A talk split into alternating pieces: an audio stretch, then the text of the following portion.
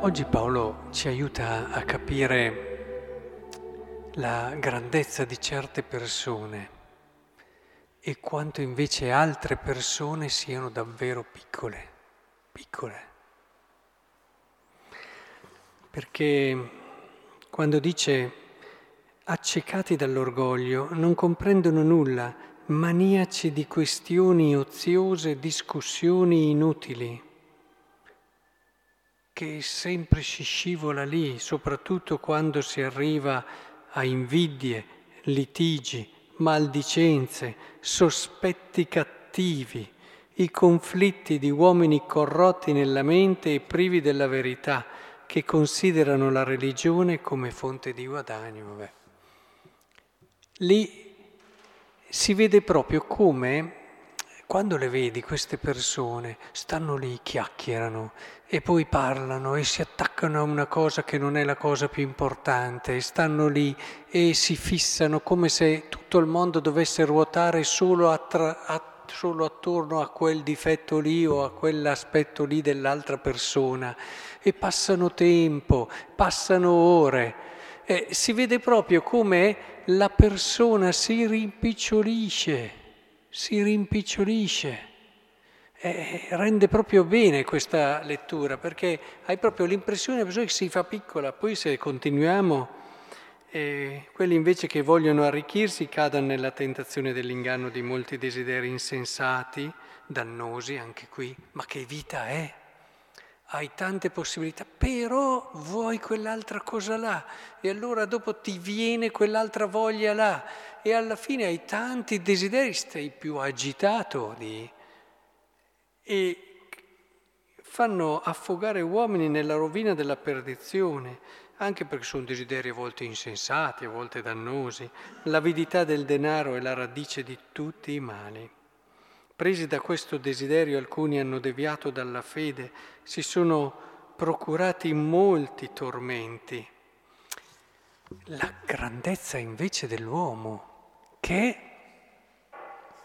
tende invece alla giustizia, tende invece alla pietà, alla fede, alla carità, la pazienza.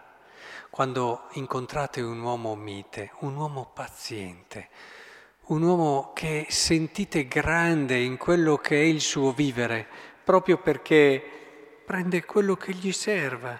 Dice, quando dunque abbiamo di che mangiare, di che coprirci, accontentiamoci la grandezza di una persona che sa gustare le cose e sa vivere la sua vita con quel giusto modo di affrontare le problematiche, le situazioni con libertà di cuore. E in fondo queste prime persone, se tu stai lì e le osservi, vedi che pian piano rimpiccioliscono la loro vita, hanno tutto ma sono piccole. E invece queste altre persone possono essere molto semplici, ma respiri un'aria bella, un'aria nella quale ti accorgi che hanno intuito la sapienza della vita e anche quando parlano degli altri, attenzione a non scivolare poi nella tentazione, attenti eh, perché qua è facile, ah è vero, è proprio così, quelli lì li conosco io, sono lì attaccati alle cose, non stanno mai bene, eh, l'ho sempre pensato anch'io, poi quell'altro, guarda lì c'è.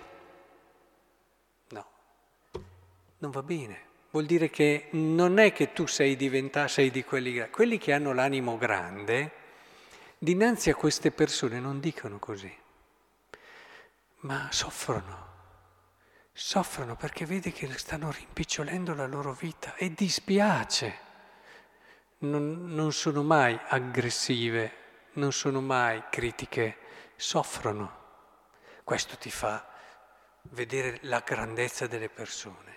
Quelle persone che sanno sempre guardare all'altro, quindi tutt'altro che quello che diceva qui, invidie, litigi, maldicenze, sospetti cattivi, conflitti di uomini.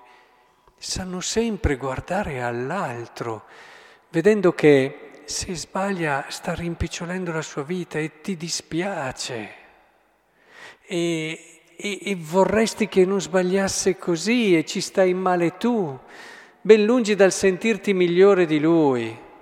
terribile questa tentazione, ma ti senti solidale con lui, vicino a lui, per cercare di sostenerlo e di aiutarlo. È importante che abbiamo questo, quando io incontro persone così, mi viene da guardare in alto, tanto sono grandi, ma perché possono essere persone semplici, umili, ma questa è la vera grandezza. Solo parole buone, quando ci si perde in litigi, sciocchi. Vabbè, quando si litiga, sì, avete persone litigare, avete mai viste? Poi andate a vedere su che cosa stanno litigando. Mamma mia, su che cose quando c'è nella vita cose ben più ampie, ben più grandi, siamo qui per una speranza vera. Eh, capite che è un rimpicciolirsi? Un rimpicciolirsi vero, reale. Noi che siamo chiamati invece a condividere la bellezza della comunione, dell'amore, del sostenersi, del camminare insieme in quest'unica vita, cercando davvero di offrire all'altro la possibilità di scoprire le cose più belle, essere più contenti se l'altro è contento.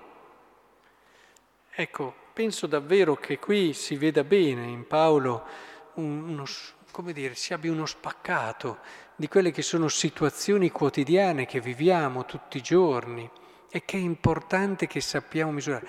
Quello che dice qui, vedete, quando dice e, e, e, sono le cose della vera giustizia, della pietà, della fede, cioè quello che il cammino spirituale ci allarga il cuore.